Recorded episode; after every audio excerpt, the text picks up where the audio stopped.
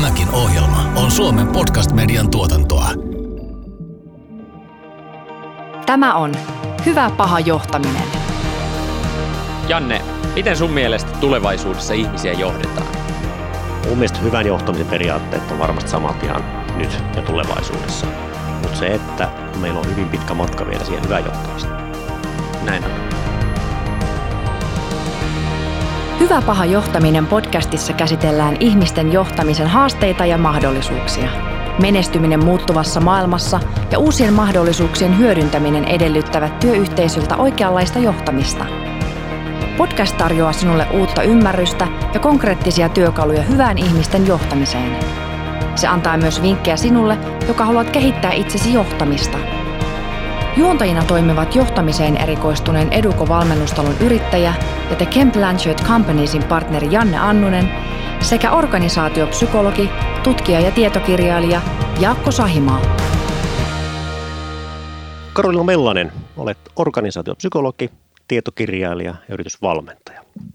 Olet kirjoittanut poliisi Atte Mellasen kanssa kirjan Hyvät pahat milleniaalit, kuinka meitä tulisi johtaa.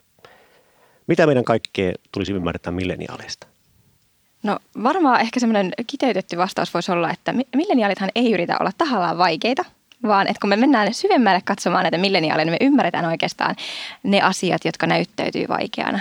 Ja, ja tota, todellisuudessa milleniaalithan varmaan haluaa ihan samoja asioita kuin me kaikki muutkin työelämältä, mutta me ollaan ehkä vähän etuoikeutetumpia kuin ehkä aikaisemmat sukupolvet, että ollaan synnytty semmoiseen yhteiskuntaan, että me uskalletaan ja voidaan ehkä vaatia näitä asioita pikkusen voimakkaammin. Perttu Pölönen, sä oot futuristi, keksijä ja tietokirjailija. Sä oot muun muassa opiskellut tulevaisuuden teknologioita Piilaaksossa, oot keksinyt tämmöisen sävelkellon. Ja vuonna 2018 MIT nimessut 35 lupaavimman innovaattorijoukkoon Euroopassa. Näiden lisäksi sä oot kirjoittanut hienot kirjat, tulevaisuuden lukujärjestys ja tulevaisuuden identiteetit.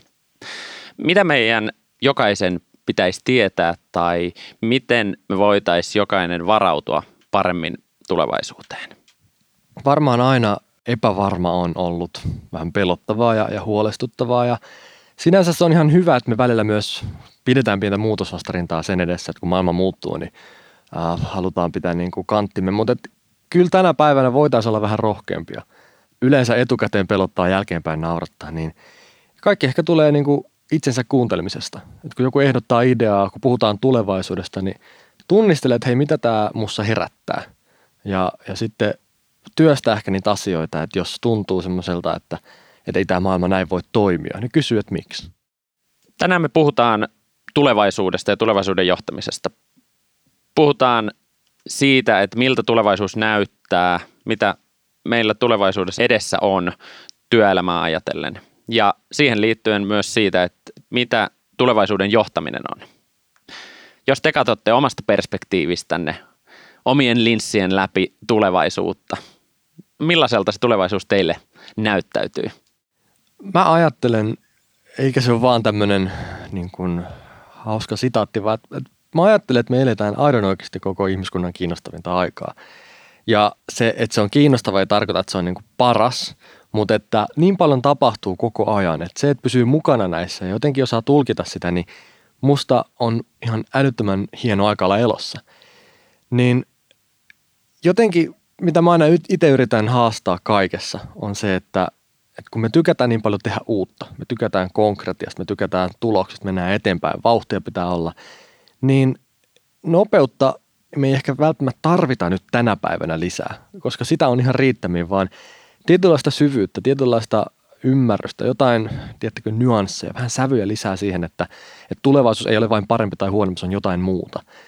Niin mä yritän aina haastaa sitä, että vaikka me voidaan tehdä uusia asioita, niin kannattaako niin tehdä? Että ollaanko me ymmärretty ihmistä tarpeeksi hyvin? Nämä teknologiat on helppo juttu. Joka ikinen meistä osaa sanoa, mitä kohta tapahtuu ja meillä on kaikilla arvauksia ja ideoita ja tästähän spekuloidaan koko ajan, että hei, mikä on se seuraava iso juttu. Mutta että ymmärretäänkö me ihmistä tarpeeksi hyvin, koska nämä teknologiat muuttaa meidän käyttäytymistä, ne, ne mahdollistaa valtavasti, niin ollaanko me vielä tajuttu, että mitkä ne vaikutukset on esimerkiksi. Niin tulevaisuudessa mä haluaisin pitää sen keskiössä, että hei ihminen on edelleen ihminen. Ja varsinkin johtajana ja, ja työpaikalla, niin ei me voida mennä se tehokkuus ja nopeus edellä, koska uteliaisuutta ja myötätuntoa ja rohkeutta, ei tämmöisiä oikein saa Exceliin, mutta ne on aivan niin kuin keskiössä siinä, että viihdytäänkö me työpaikalla, onko meidän elämä mielekästä, minkälainen ilmapiiri ylipäätään on. Niin jotenkin semmoista läpinäkyvään luottamista mä niin kuin toivoisin tulevaisuudelta enemmän, että me opitaan näkee esimerkiksi pehmeiden taitojen arvo.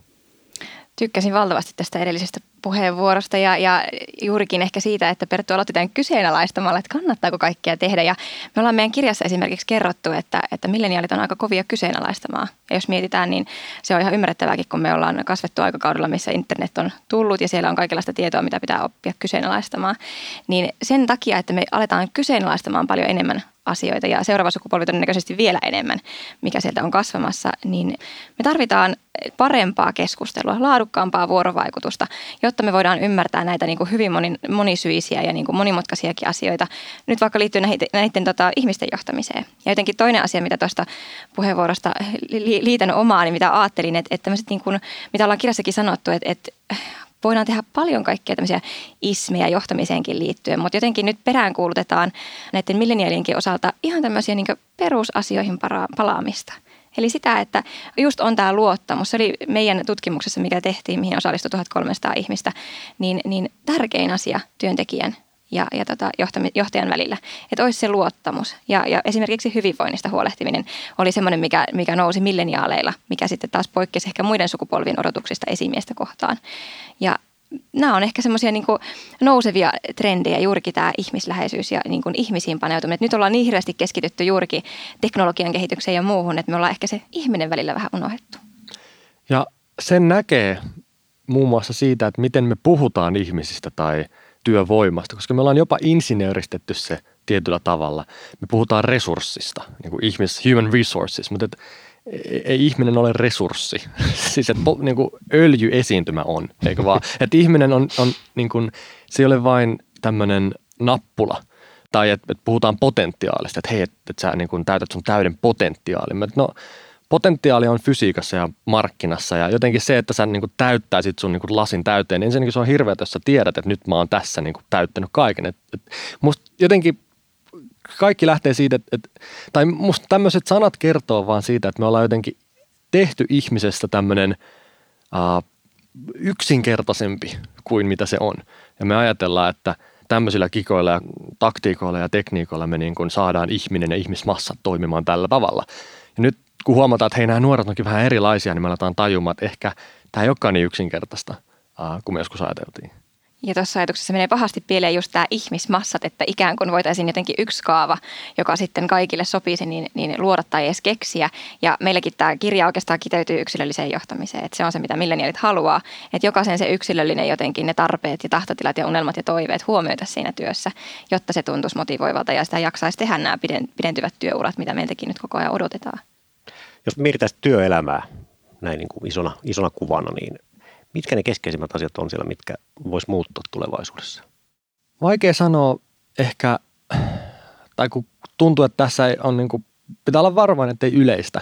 Työelämää on laidasta laitaa, mutta se ehkä just, mitä tuossa aikaisemmin tuli nostetuksi esiin, se, että, että meidän pitää kokea yksilöllisesti, että tämä, tämä niin sopii mulle, niin ehkä toi on semmoinen – mikä ei tietenkään liity vain millenialle, vaan joka ikiseen. Kaikkia me halutaan niin turvaa ja vakautta ja luottamusta näin poispäin. Mutta erityisesti nuoret, niin me aletaan niin kuin miettiä, että sopiiko mun persona tähän työpaikkaan tai sopiiko mun, pääsikö mä toteuttaa itseäni tästä työpaikasta, koska vaikka meillä olisi mitkä bonukset ja maailman parhaat kahvikoneet ja tiedätkö, kaikkea siistiä, niin jos me ei koeta, että me ollaan niin kuin osa sitä yhteisöä, että hei mä oon niin kuin tärkeä elementti, ilman mua näin pärjää. Jos, jos me jotenkin ollaan niin kuin osa sitä, niin me ei olla sitoutuneita eikä niin kuin varmaan omistautuneitakaan sille, koska silloin kukaan ei tavallaan huomaa, ollaanko siellä vai ei.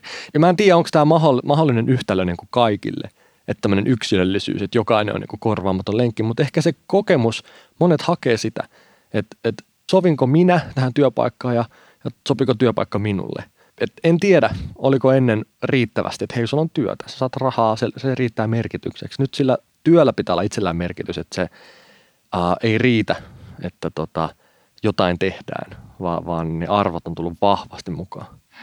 Ja jos mä mietin, että, että kun puhutaan tästä ihmislähtöisestä johtamisesta, yksilöllisestä johtamisesta, niin ää, kyllä haluan tuoda aina tämän yhden mun lempiaiheen esiin, eli tämän vuorovaikutuksen merkityksen, minkä tuossa äsken mainitsinkin.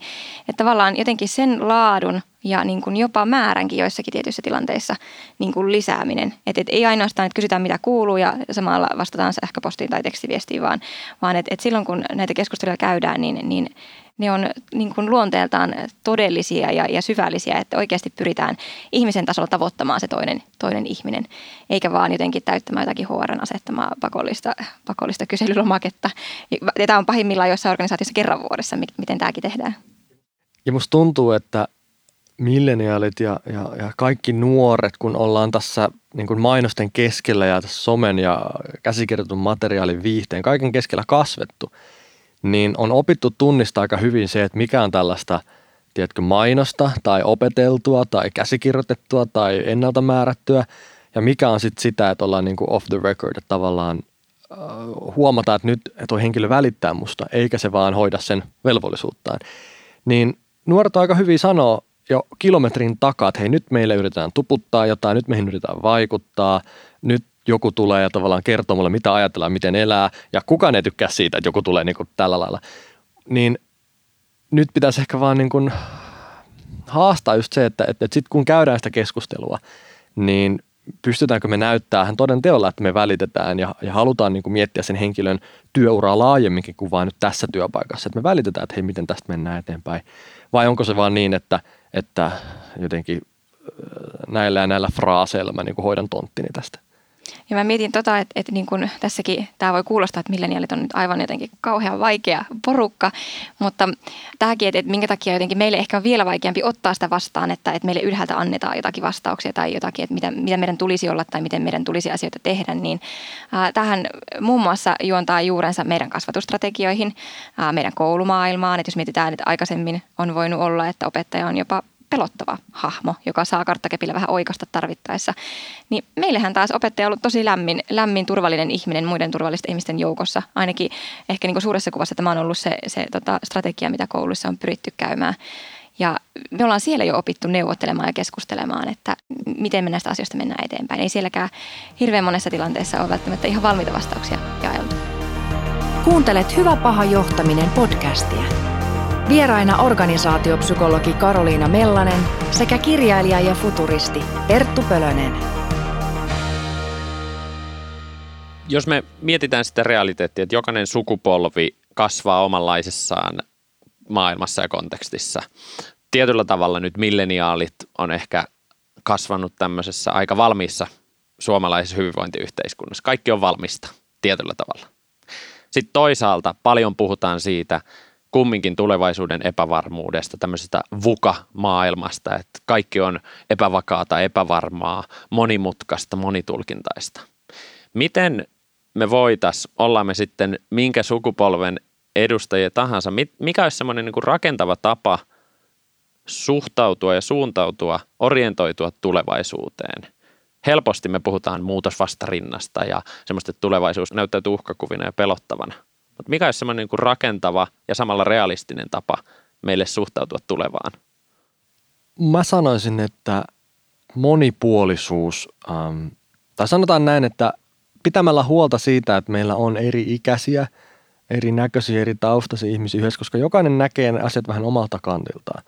Ja on helppo tavallaan pelätä tulevaisuutta, kun, kun se tuntuu niin kuin kontrolloimattomalta aallot, joka pyyhkäisee yli ja me ei tavallaan voida sille mitään – varmaan niin kuin kaiken mielenterveyden kulmakivi on se, että meillä on hallinnan tunne, että hei mä pystyn vaikuttamaan asioihin. Niin nyt tässä ympäristössä on helppo niin kuin nähdä, että joku ahdistuu, että hei mä en pysty vaikuttamaan, mä en, mä en osaa. Mutta sitten jos meillä on tarpeeksi vanhempia ihmisiä, joilla on tietty kokemus, tietty ymmärrys, tietty niin kuin kulma, mutta sitten meillä on myös nuorempia ihmisiä, joilla on taas ihan erilainen ää, lähestyminen asioihin. Meillä on eri aloilta ihmisiä saman pöydän äärellä, niin silloin ehkä me koetaan, että hei, me tullaan kuulluiksi – mä luulen, että se huoli tulee myös siitä, että niin kun kukaan ei kuule tai näe tai ei pysty vaikuttamaan asioihin. Niin ehkä niin sitä keskustelua monipuolistamalla, tai keskustelun osallistujia monipuolistamalla, se olisi yksi mun, mun ajatus. Tämä on musta tosi hyvä ajatus. Ja, ja mulle nyt herää kyllä, niin kuin, jos mietin vaikka nyt milleniaalisukupolvea, että, että minkälaisia jotenkin niin askelmerkkejä he voi nähdä tulevaisuudelle, kun meille kuitenkin koko ajan sanotaan, että monet ammatit tulee katoamaan, korvataan robotiikalla, tekoälyllä. Äh, sanotaan, että te ette tule välttämättä koskaan jäämään eläkkeelle, tai jos jäätte, niin kukaan ei oikein tiedä, minkälainen systeemi se on, tai, tai minkä ikäisenä näin, näin tulee käymään, niin, niin kyllähän siinä on äh, valtavan vaikea jotenkin sitten pohtia, että miten mä tätä vaikka uraani rakennan, ää, mit, miten mä jotenkin ajattelen, että mihin se päättyy edes, tai, tai että, että onko tämä yksi ala, mille mä oon ryhtynyt, niin, niin onko se se, millä sitten voin jatkaa sinne hamaan tappiin asti, tai onko se edes mielekästä jotenkin, jotenkin tässä maailmassa. Et mulla ei oikeastaan tuohon ole nyt suoraa vastausta, että mikä on realistinen suhtautuminen. Että et varmaan niin jotenkin se, siihen epävarmuuteen sen hyväksyminen, eikä välttämättä ehkä sen, sitä niin vastaan taisteleminen jotenkin. Että et, tässä tilanne muuttuu ja elää, mutta et, et, sitten pyrkiä vaikuttamaan niihin asioihin, mihin itse voi vaikuttaa. Käydä äänestämässä muun muassa, pitää omaa oppimista yllä, omaa tota, työ, työkykyä yllä. Että et sitten on vähän niin kuin jotenkin valmiina siihen, mitä, mitä sitten ikinä sieltä jatkossa tuleekaan. Ja mä oon huomannut oman mindsettini kanssa semmoisen niin kuin – asian, että kun me niin paljon tykätään laittaa leimoja asioille, vaikka mediassakin, kun tulee joku uutinen, niin hyvin nopeasti me hypätään johtopäätökset, onko se hyvä vai paha asia. Ja jotenkin me tykätään niin kuin kategorisoida lajitella asioita tosi paljon, niin se, että me vältettäisiin ja maltettaisiin hetki, kun puhutaan tulevaisuudesta ja, ja näistä muutoksista, me maltettaisiin hetki niin kuin pitää se mielipide itsellämme ja, ja niin kuin tarkastella, että, että ei vielä mennä niin kuin johtopäätöksiin, tarkoittaako tämä jotain hyvää vai pahaa niin se auttaisi tosi paljon. Et ei mennä niin, että hei maailma on huonompi teidän jälkeen tai maailma on parempi tästä syystä tai maailma on, että ei semmoista mustavalkoisuutta, vaan että hei maailma on nyt erilainen. Ja, ja se on niinku ihan turha tässä kohtaa niinku nyt tehdä siitä dikotomista, vaan että maailma on erilainen, että tähän ollaan tultu, tästä jatketaan. Ja jotenkin pitää olla myös varovainen just siinä, että miten puhutaan tulevaisuudesta, koska jos nykypäivän nuoret kasvaa vuosia siinä, että hei, työt katoaa ja, ja ahdistus tulee tosta niin kuin siitä ja tästä ja tosta, niin ää, tavallaan silloin me ei anneta edes mahdollisuutta heille niin kuin ponnistaa omin voimin optimismia, että hei kyllä tästä päästään eteenpäin. Niin sitä mä ehkä niin kuin itse kaipaisin, että, että, tai mun kirjassakin on lause, että tule, miten se oli, itku ei auta tulevaisuusmarkkinoilla. Niin siitä, että päästään eteenpäin, että nyt syytetään tai osataan sormia tai jotenkin leimata asiat, vaan että no – tästä lähdetään. Ja tuossa yksi asia oikeastaan, niin kuin, mikä on myös ehkä jotenkin lohdullista hoksata, on se, että kun meillä on valtavasti epävarmuutta, me ei tiedetä, miten joku asia päätyy, niin meidän mielihän on taipuvainen ää, löytämään ne ensin, ensin ne kaikki worst case-scenariot ja, ja niin kuin ne pahimmat mahdolliset lopputulokset. Ja sitten me joudutaan pikkusen ehkä ponnistelemaan, pinnistelemään, että, että tota, me voidaan löytää se, että, että mitä itse asiassa hyvääkin tästä voisi seurata, tästä niin kuin epävarmuudesta. Millaisilla taidoilla asenteella, mindsetillä me luodaan sitä hyvää tulevaisuutta? Mitä tarvitaan työelämässä? No growth mindsetista puhutaan paljon ja kyllä se on tässäkin yksi, yksi avaimista. Mä sanoisin, että jotta ei nimenomaan mennä siihen uhrin asemaan ja ajatella, että tämmöinen mä nyt vaan oon. Ja, ja, ja on myös niin kuin paljon opittua avuttomuutta, että no en minä tälle mitään mahda, yksi ihminen ei muuta maailmaa. Niin että siitä päästäisiin vähän irti, että että niin nähtäisiin niitä vaikuttamisen mahdollisuuksia. Varsinkin tänä päivänä, kun aidon niitä on enemmän kuin koskaan. Mä sanoisin, että, että niin kuin muutos on aina lähtenyt yhdestä ihmisestä. Se, että jos joku sanoo, että no ei yksi ihminen muuta tätä systeemiä tai meidän organisaatio, niin aina kun katsotaan, niin rohkea teko on synnyttänyt dominoefektin. Yksi ihminen tekee jotain, toinen rohkaistuu, kolmas liittyy mukaan, syntyy liike. Niin jotenkin mä ainakin kaipaan enemmän just sitä, että tehdään – niin kuin näytetään omalla esimerkillä. Siis, eikä vaan puhuta, vaan, vaan jotenkin pidetään ääntä. Ja liittäisin tuohon tämmöisen tietynlaisen uteliaisuuden, niin kuin sen suhteen, että mitä on, mitä voi olla. Uteliaisuuden myös näihin muihin kanssaolijoihin täällä, että, että vaikka tota, nyt välillä kuulostaa itsekin, kun tuolla organisaatiossa pyörii, että ihmisillä on niin valtava kiire tehdä niitä hommia ja etätyöaikakaudella nyt kun tämä korona meillä on tässä päällä, että ei, ei kerkeä edes mitään niin kuulumisia vaihtamaan kenenkään muiden ihmisten kanssa. Ja kuitenkin tiedetään, että se yhteisöllisyys ja tavallaan joukkoon kuuluminen ja muut ihmiset on meidän hyvinvoinnin niin kuin ihan peruskulmakiviä. Ja sitten toinen semmoinen taito, mitä mä perään kuulutan tulevaisuuden työelämässä niin yksilö- kuin organisaatiotasolla, niin on tämmöinen tietynlainen priorisointi. että me voidaan tehdä periaatteessa nykyään melkein mitä vaan. On niin paljon vaihtoehtoja, mitä me voitaisiin tehdä. Niin, niin ihan yhtä tärkeää kuin päättää, että mitä tehdään, niin on myös päättää, että mitä me jätetään nyt tekemättä tai vaikka lykätään myöhemmäksi. Että et pystyttäisiin keskittymään ää, riittävästi aina yhteen asiaan kerrallaan ja, ja tota, niin, että ihmiset jotenkin pysyy mukana eikä, eikä niin, että me yritetään tehdä sata asiaa kerrallaan ja me ei lopulta tehdä mitään ihan täysin hyvin. Ja tämä linkittyy vahvasti tähän Pertun esiin nostamaan ajatukseen siitä, että me voitaisiin tehdä kaikenlaista. Mutta onko se semmoista, mikä on niin kuin tekemisen arvosta ja kannattaako meidän sitä tehdä? Niin ja siis kaikella on kaksi puolta ja tämä niin kuin valintojen maailma, niin tietenkin se ahdistaa, koska siinä missä aikaisemmin, ja nyt mä teen karkean yleistyksen, mutta et kun oli enemmän saneltu, että näin se tulee menee se elämä ja kuulee ammatti siirtyy eteenpäin tai jotain muuta, niin vaikka saman aikaan se oli ikävää, että hei, en pysty muuttamaan tätä, niin ei ollut sitä ahdistusta, että tota, mitä mä voisin tai pitäisi tehdä, vaan että hei se on tässä. Että, että tavallaan se penkominen ja, ja, ja, ja niin kuin spekuloiminen jää pois. Tänä päivänä, kun sulla on kaikki edessä auki, niin sun pitää sitoutua. Tai sanotaan, se ahdistus tulee siitä, että sun pitää sitoutua sun valintaan. Ja sitten joku päivä sä ehkä huomaa, että hei, entä jos mä valitsen väärin tai valitsin väärin. Ja sen takia niin kun voi olla, että se valintojen tekeminen on vaikeampaa, koska siinä kohtaa, kun tulee joku moka tai, tai menee väärin asiat, niin ei voi mitään muuta kuin katsoa peiliä, että minähän tämän valitsin. Ihan itse tässä niin kuin olin. Niin silloin ei tavallaan voi syyttää, että no vanhemmat ja systeemi ja perhe ja kaikki määrittelivät, että ei kun sä valitsit sun elämää ja jos et ole tyytyväinen, niin sinä sen teit. Niin se tuo ihan erilaista ahdistusta, että kun sä oot 20 ja mietit, mitä mä haluan työelämältä, niin se on aika paljon isompi kysymys kuin ehkä joskus aikaisemmin. Ja, ja sä oot hienosti sun kirjoissa nostanut mun mielestä esiin sitä kysymystä siitä, että minkä asioiden varaan me rakennetaan sitä meidän identiteettiä, kun ne semmoiset identiteetin ehkä niin kuin peruspalikat ei olekaan niin pysyviä ehkä tulevaisuuden yhteiskunnassa ja maailmassa. Ja tuohon liittyen yksi semmoinen oleellinen taito, mitä ajattelen, että, että tota, tulevaisuudessa tullaan tarvitsemaan, niin on ihmisten lisääntyvä ää, niin kuin itsetuntemus ja, ja jollain tasolla myös ehkä tietynlaiset tunnetaidot. Että jotenkin nämä asiat alkaa olla niin kompleksisia ja me joudutaan nimenomaan tämmöisten päätösten eteen, mihin me ei ole koskaan aikaisemmin jouduttu. Mikä tietyllä tavalla luo jonkunnäköistä niin kuin vastuutakin ja sieltä voi tulla tämmöisiä tunnevastuita, tunnevasteita, joiden kanssa voi olla tosi vaikea sitten olla niin kuin päätöstilanteessa, päätöksen jälkeen, päätöstä ennen ja niin edelleen. Niin jotenkin se, että, että tota, ymmärrettäisiin myös niin kuin itseä paremmin ja mitkä, vaikka, mitkä asiat johtaa siihen päätökseen. Ja, ja tota, musta on niin hauskaa, että vieläkin puhutaan siitä, että tunteet ei kuulu työpaikalle, vaikka ikävä uutinen on, että tunteethan on läsnä melkein missä tahansa ihminen on läsnä. Eli meidän kaikki päätöksenteko, suorituskyky ja motivaatiot ja niin edelleen, niin, niin tota, tunteet ikävä kyllä kuuluu pakettiin. Puhutaan vähän tulevaisuuden johtamisesta. Millaista johtamista tulevaisuudessa tarvitaan? Jos mä katson, että, että tota, mitä meidän aineistossa vaikka niin kuin on nostettu esiin ja mitä ollaan ehkä nähty, tulevasta sukupolvesta on sanottu, niin, niin tota, näyttäisi siltä, että juurikin enemmän sen sijaan, että norsun luutornista nyt huudellaan asioita, niin tarvittaisiin vähän niin kuin semmoista kanssakulkijaa. Ja mä itse tykkään hirveästi tästä ajatuksesta niin kuin palvelevasta johtajuudesta. Että et jotenkin johtajan tehtävä on mahdollistaa muiden työ ja se ei todellakaan tarkoita sitä, että hän nyt kertoo välttämättä, miten asiat tulee tehdä ja asiantuntijatyössä esimerkiksi tähän on absurdi ajatus, että jos sulla on monta eri alan ammattilaista sun tiimissä, niin ajatella, että, että nyt esimies jotenkin tietäisi kaikesta kaiken parhaiten, niin varmaan jotenkin niin kuin tähän suuntaan mä ajattelen, että, että johtaminen olisi, olisi menossa parhaimmillaan.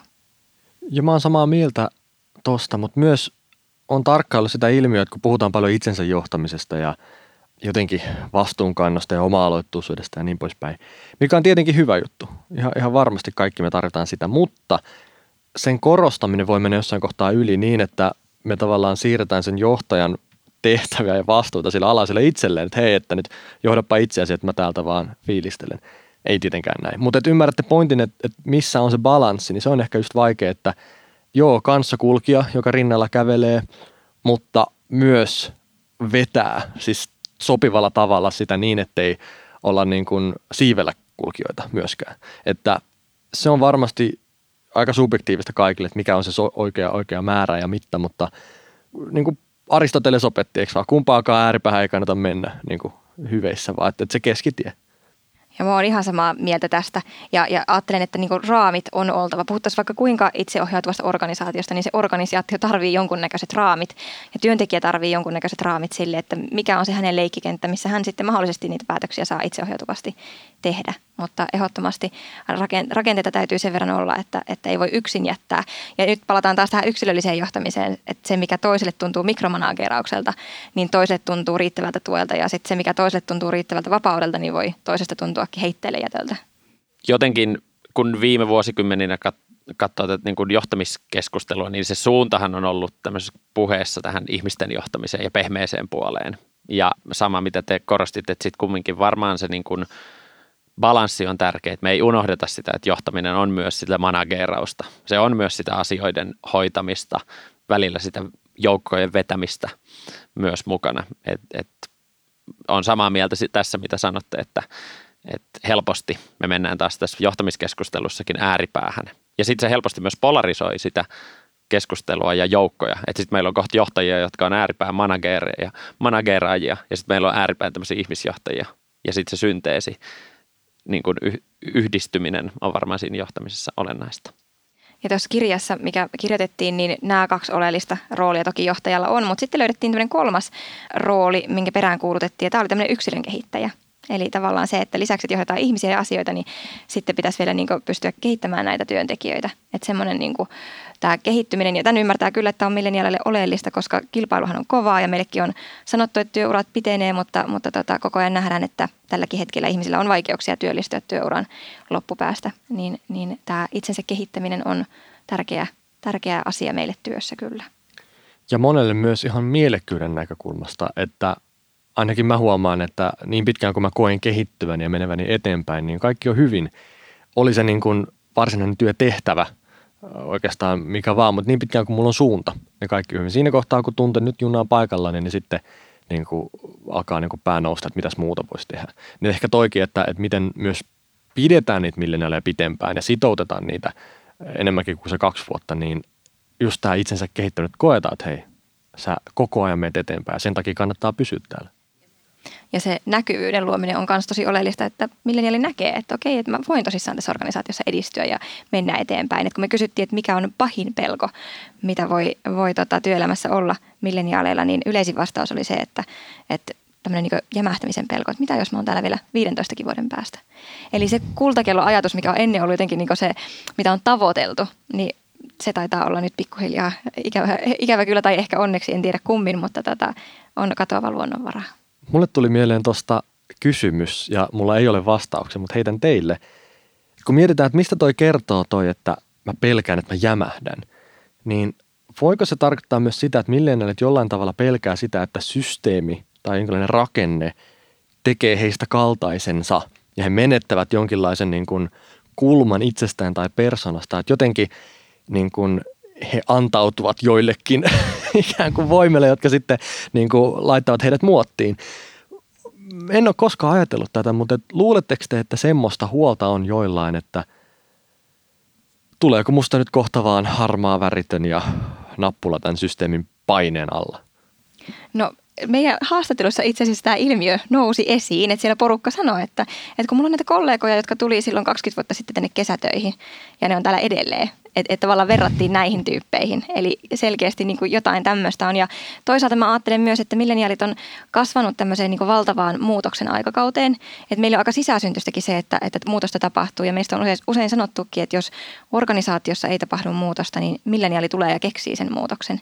Ja mä toisaalta mietin, että onko samaan aikaan ehkä jopa vähän paradoksaalisesti myös vähän semmoinen pelko, että jos mä en jotenkin edisty ja kehity, niin tämä systeemi ajaa musta ohi.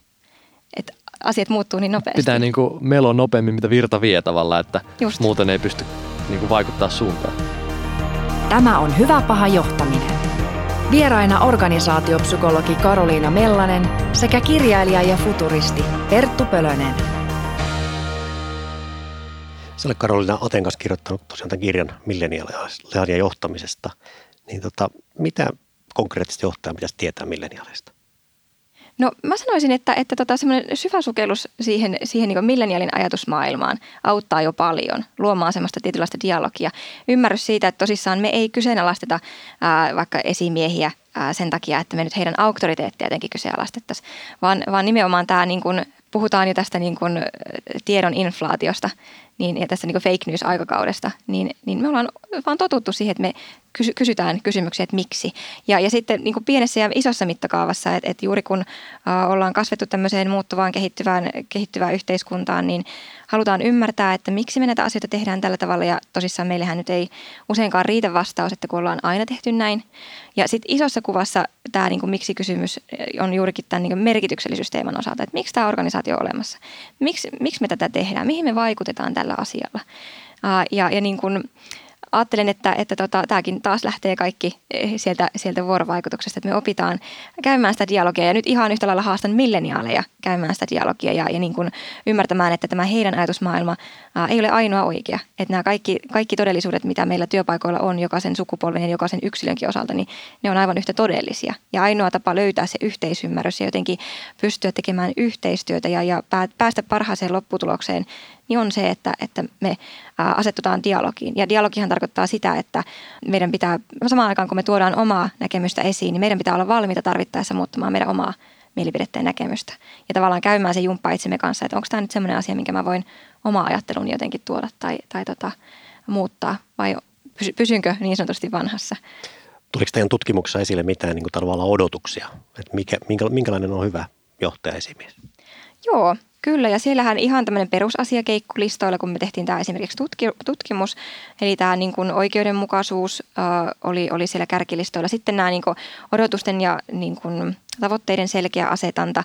Ja musta tuntuu, että tämä liittyy nyt ylipäätään tähän niin kuin abstraktiin äh, ajatustyöhön. Että et tavoitteet ei ole enää niin selkeitä, että no niin, että et 400 pussia leipää tunnissa tai, tai jotain vastaavaa. Että et, äh, esimiehillekin voi olla tosi vaikea sanottaa niitä tavoitteita.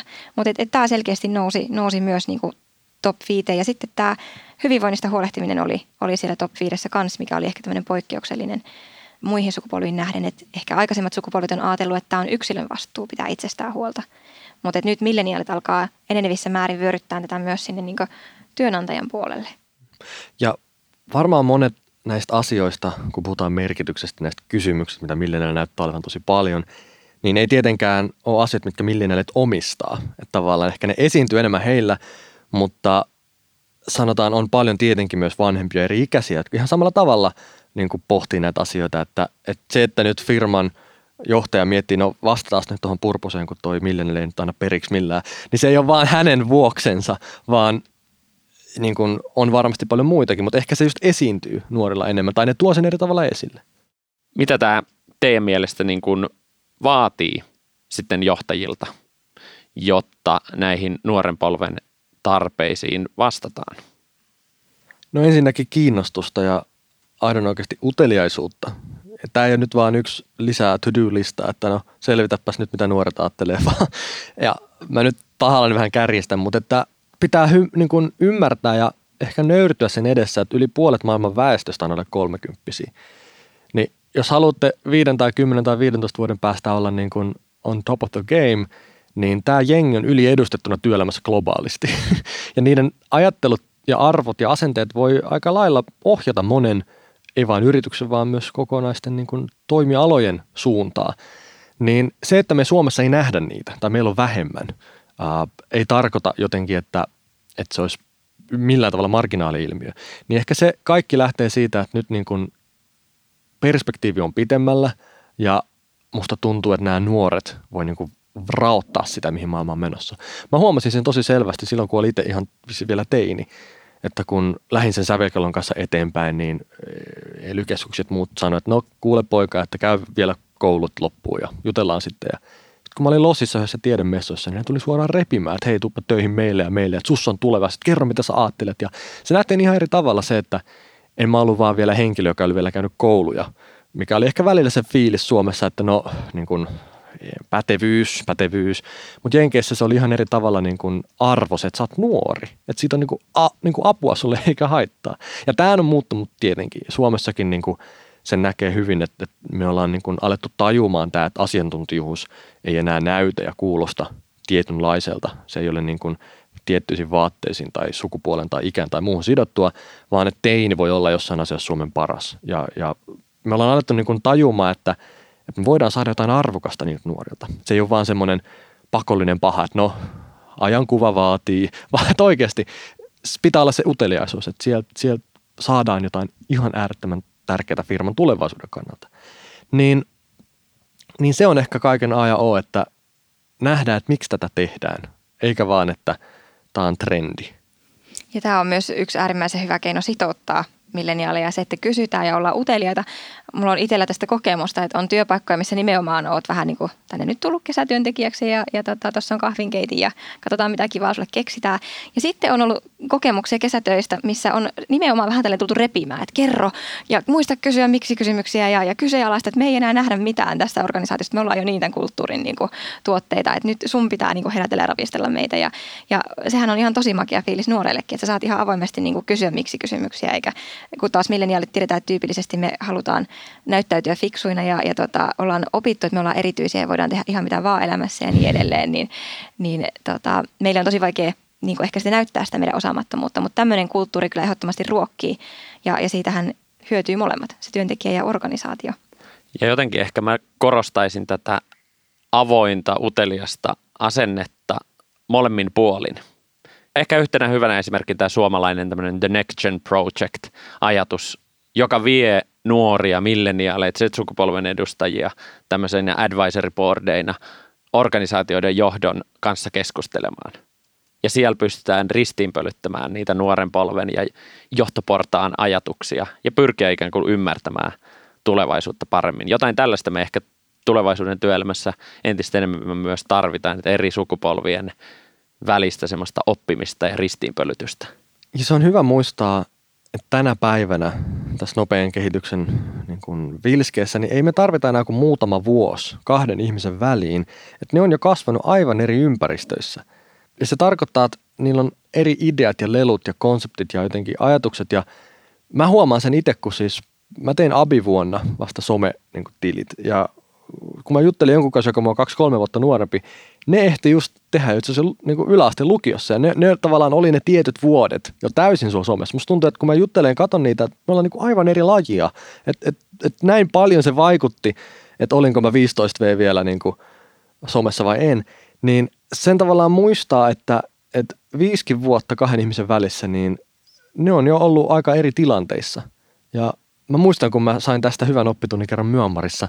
Mä olin ystävän luona vieraana ja siellä oli semmoinen 90-vuotias tyttö, joka kertoi silmät kiiluen ää, äitille ja isoäitille, että mä haluan synttärilahjaksi tämmöisen lelun, semmoisen tehtaan, jonka voi laittaa pöydälle. Ja kukaan meistä ei tajunnut, että mistä tämä tyttö puhuu, mikä se semmoinen lelu on. Et, häh. Kunnes joku keksi, että hei, tyttöhän ei vaan tiedä sitä sanaa, hän puhuu 3D-printtereistä. Että sen voi laittaa pöydälle, se on tehdä, se tekee sulle uusia leluja, nerokasta. Mutta sitten kun me kerrottiin sille tytölle, että 3D-printeri, se meni sen isoäidin luo sitten juosten, että hei, nyt mä tiedän, mä haluan 3D-printerin. Ja mä sieltä sivusta seurasin tilanne, että eihän se isoäiti tiennyt, mikä on 3D-printeri. Se ei ollut koskaan kuullutkaan siitä ja ei voinut millään tavalla vastata sen tytön intoon ja niin kuin intohimoon, tämmöiseen niin kuin iloon siitä asiasta. Ja silloin mä aloin miettiä, että kasvetaanko me jopa erilleen. Onko se jopa mahdollista, tiettekö, että, että me ei enää kohta oikein niin kuin voida ymmärtää sitä todellisuutta, missä nykypäivän teinit kasvaa, kun ne tuolla somessa yrittää rakentaa identiteettiään versus missä oltiin vuosikymmeniä sitten. Siis mun veljenpoika on, mitä se on, neljä, ja mun isovanhemmat on 80 vuotta vanhempia, 84. Ja tota, kun mä joskus katson niitä, että ne leikkii keskenään, niin se tuntuu, kun mä olisin aikakoneessa, kun mä mietin, että mun isovanhemmat oli 20 1950-luvulla. Mun veljenpoika tulee 20 2040-luvulla. niin sen tavallaan tajuaa, että, että meidän pitää niin kuin yhä enemmän niin kuin haastaa itseämme aina kyselemään, että vaikka olisikin kymmenen vuotta nuorempi vaan, niin silti uh, sulla on jotain annettavaa mulle, koska mä en voi tietää, miltä, minkälaista oli kasvaa maailmaan, missä on itsestäänselvyys, että sä voit käyttää vaikka jotain tiettyjä laitteita. Niin mun mielestä se on niin kuin älyttömän kiinnostavaa, niin kuin mä aluksi sanoin, mutta että pitää olla se luontainen uteliaisuus.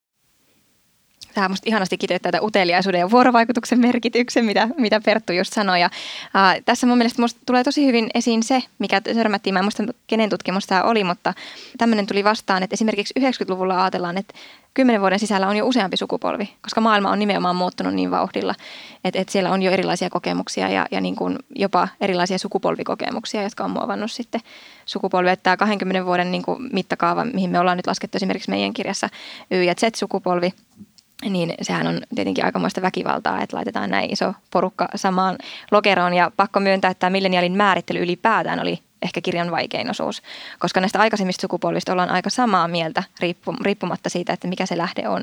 Mutta sitten milleniaalien osalta niin tämä saattoi kymmenelläkin vuodella heitellä, että mistä se alkaa ja mihin se päättyy. Ja, ja se on varmaan juurikin tätä, että miten kukakin on jotenkin, kukakin tutkija on miettinyt, että mikä on ollut se maailman murros missäkin kohtaa.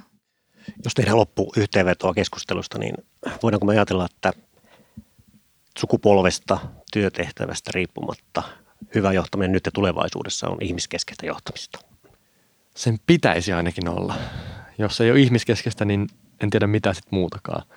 Mutta tärkeintä on tavallaan tulla sieltä johtajan niin kuin, asemasta, joka on ehkä niin kuin, jollain tavalla sit ylempänä siihen, että hei, mua, mun niin kuin pitää saada tietää, minkälaista sun todellisuus on ollut. Koska yksi, se auttaa mua johtaa sua, mutta kaksi, se auttaa koko meidän firmaa. Niin näyttää se, että mä välitän. Koska silloin ei tarvi niin kuin käyttää kikkoja ja tekniikoita ja jotenkin jotain ylimääräistä, vaan silloin se vuorovaikutus toimii, koska kun ihminen kokee, että hei nyt hän välittää musta ja hei ton niin kuin sanojen takana hyvä tarkoitus, niin silloin me kuunnellaan. Jokainen aistii sen, että nyt tässä on jotain aitoa ja millenaalit haluaa aitoa, autenttista, todellista, rehellistä, eikä niin kuin lisää niin kuin firman arvojen sopivaa poseeraamista somessa. Ja, tiedätkö, mä luulen, että tässä ei ole mitään niin kuin uutta eikä mitään hohdokasta, vaan se on muistutus, että back to basics. Ja mä ajattelen myös, että, että, että uh, johtamisen lisäksi ylipäätään business pitäisi olla ihmislähtöistä, koska jos mietitään, niin kaikki meidän asiakkaat on ihmisiä, kaikki meidän sidosryhmät on ihmisiä ja ennen kaikkea kaikki meidän työntekijät on ihmisiä ja, ja silloinhan meidän pitää ymmärtää ihmistä, kun me heitä johdetaan. Kiitos, että olitte mukana meidän kanssa keskustelemassa tulevaisuudesta ja tulevaisuuden johtamisesta. Kiitoksia. Kiitos. Kiitos paljon. Jos pidit tästä jaksosta, niin muista seurata meitä Spotifyssa tai tilaa meidät Apple Podcastissa, niin kuulet uudet jaksot ensimmäisten joukossa –